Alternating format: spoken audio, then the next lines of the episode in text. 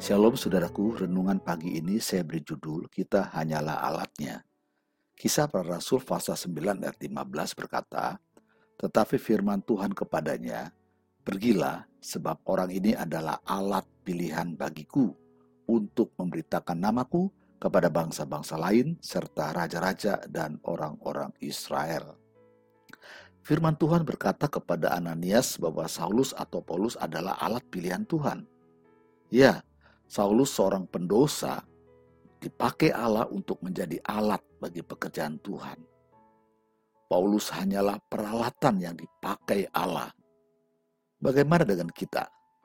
Sadarkah kita bahwa kita juga adalah alat pilihan Tuhan? Renungan pagi ini terambil dalam kitab Yesaya 10 ayat 5 sampai 19. Saudara, sebagus apa pun sebuah alat, tentu saja tidak akan berguna jika tidak ada orang yang menggunakannya, bukan?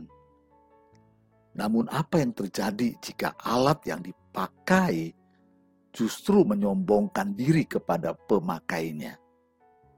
Itulah yang dilakukan Asyur kepada Tuhan yang memakainya untuk mengingatkan Israel. Yesaya pasal 10 ayat 8 sampai 15 berkata, sebab ia berkata, bukankah panglima-panglimaku itu raja-raja semua? Bukankah Kalno sama halnya seperti Karkemis? Atau bukankah Hamat seperti Arpat? Atau Samaria seperti Damsik? Seperti tanganku telah menyergap kerajaan-kerajaan para berhala. Padahal patung-patung mereka melebihi yang di Yerusalem dan yang di Samaria. Masakan tidak akan kulakukan kepada Yerusalem dan patung-patung berhalanya, seperti yang telah kulakukan kepada Samaria dan berhala-berhalanya? Tetapi apabila Tuhan telah menyelesaikan segala pekerjaannya di Gunung Sion dan di Yerusalem, maka ia akan menghukum perbuatan ketinggian hati Raja Asyur dan sikapnya yang angkuh sombong. Sebab ia telah berkata, dengan kekuatan tanganku aku telah melakukannya, dan dengan kebijaksanaanku sebab aku berakal budi. Aku telah meniadakan batas-batas antara bangsa dan telah merampok persediaan-persediaan mereka dengan perkasa aku telah menurunkan orang-orang yang duduk di atas takhta seperti kepada sarang burung. Demikianlah tanganku telah menjangkau kepada kekayaan bangsa-bangsa. Dan seperti orang meraup telur-telur yang ditinggalkan induknya. Demikianlah aku telah meraup seluruh bumi. Dan tidak seekor pun yang menggerakkan sayap, yang menganggakan paru atau yang menciap-ciap. Adakah kapak memegahkan diri terhadap orang yang memakainya? Atau gergaji membesarkan diri terhadap orang yang mempergunakannya, seolah-olah gadah menggerakkan orang yang mengangkatnya, dan seolah-olah tongkat mengangkat orangnya yang bukan kayu. Saudaraku, bangsa Asyur lupa diri dan jatuh dalam kesombongan. Padahal Allah memakai Asyur untuk menghukum Israel. Sekarang Allah akan menghukum kesombongan dan kecokakan Asyur karena mereka bermaksud memusnahkan umat Tuhan. Tidak akan Asyur melampaui batas kekuasaannya. Kesombongan Asyur bagaikan kapak yang memegahkan diri terhadap orang yang memakainya atau gergaji yang membesarkan diri terhadap pemakainya. Karena kesombongannya ini, maka Allah melalui Nabi Yesaya menubuatkan keruntuhan kerajaan Asyur. Coba kita baca Yesaya 10 ayat 15 sampai 19. Adakah kapak memegahkan diri terhadap orang yang memakainya?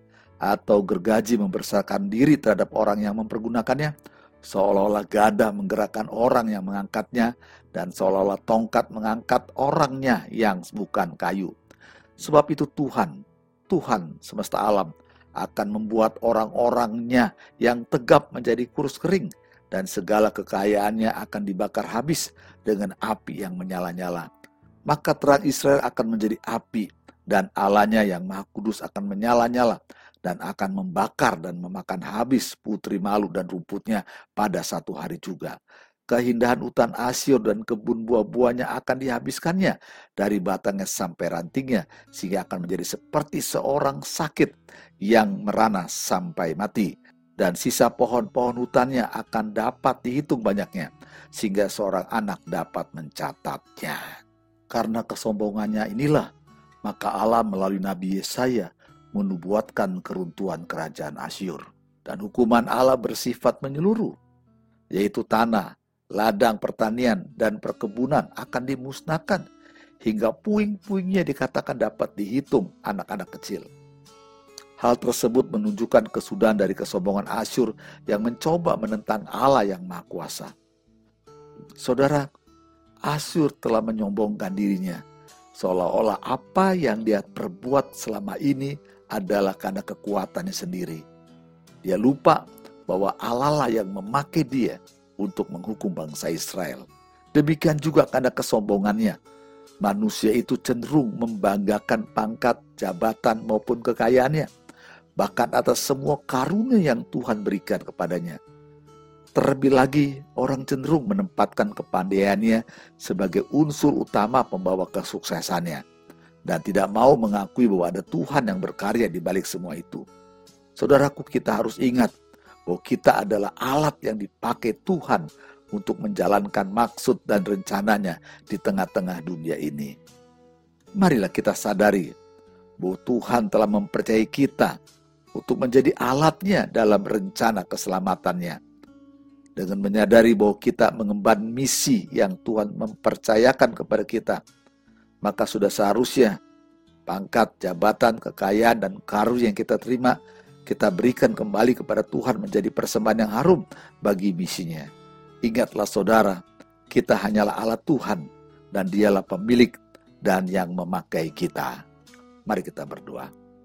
Tuhan Yesus, kami bersyukur dan berdoa buat kesempatan yang Tuhan telah berikan kepada kami untuk semua kesempatan, untuk semua apa yang Tuhan berikan kepada kami sampai saat ini. Ingatkan kami Tuhan bahwa semuanya adalah anugerah Allah atas kami. Tuhan ingin mempergunakan kami sebagai alat bagi kemuliaan nama Tuhan. Untuk itulah Allah izinkan. Untuk itulah Allah memberi kesempatan untuk itulah Allah memberi kepada kami semua yang ada saat ini. Ingatkan kami kembali Tuhan, bahwa semua adalah alat bagi Tuhan. Kami persembahkan seluruh hidup kami, potensi kami, dan semua yang ada dalam hidup kami untuk dipergunakan sebagai alat bagi pekerjaan Tuhan. Terima kasih Yesus, berkati aktivitas kami sepanjang hari ini untuk menjadi alat yang berguna. Di dalam nama Tuhan Yesus kami berdoa. Haleluya. Amin. Saudaraku, demikianlah renungan pagi hari ini. Terima kasih buat saudara yang sudah setia mendengarkan renungan setiap pagi. Jangan lupa untuk menyebarluaskan link ini. Bagikanlah kepada mereka yang membutuhkan firman Tuhan dalam hidupnya. Tuhan Yesus memberkati. Sampai jumpa esok hari. Amin.